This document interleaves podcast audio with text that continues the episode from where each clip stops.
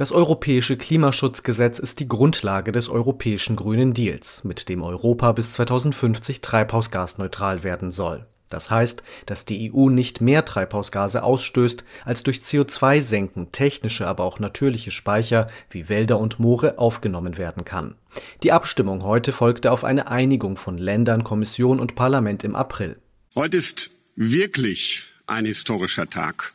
Europa schreibt als erster Kontinent die Klimaneutralität gesetzlich fest sagte der CDU-Europaabgeordnete Peter Liese.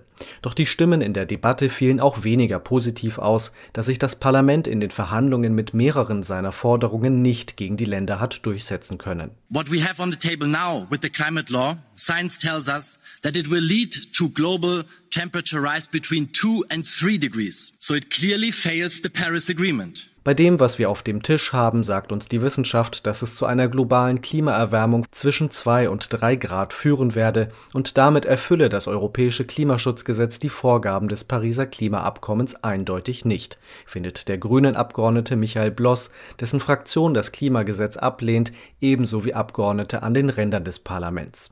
Das Parlament hatte ursprünglich eine Senkung der Treibhausgase um 60 Prozent gefordert, dabei den positiven Effekt der CO2-Senken nicht gegenrechnen wollen.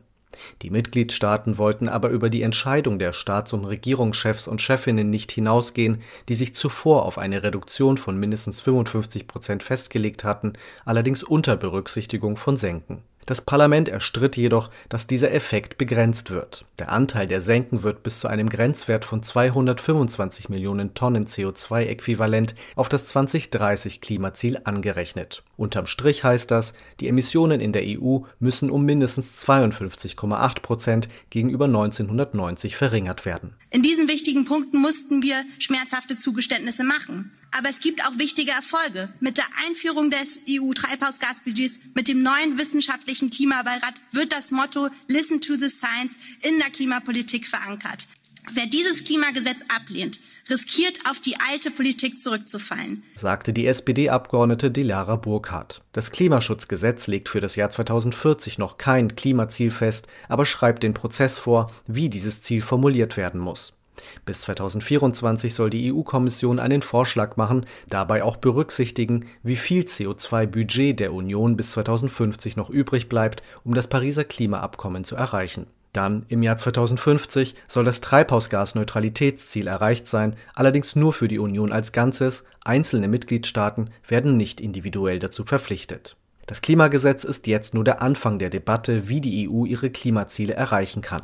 Mitte Juli wird die Kommission ihr sogenanntes Fit for 55-Paket vorstellen, mehr als ein Dutzend einzelne Gesetzesvorschläge, die festlegen, was einzelne Sektoren unternehmen müssen, um das Einsparziel von 55 Prozent auch tatsächlich zu erreichen. Zum Beispiel, welche neuen Schadstoffgrenzwerte die Autoindustrie berücksichtigen muss. Manche Abgeordnete hoffen, in diesen Verhandlungen ambitioniertere Klimaschutzvorgaben zu erreichen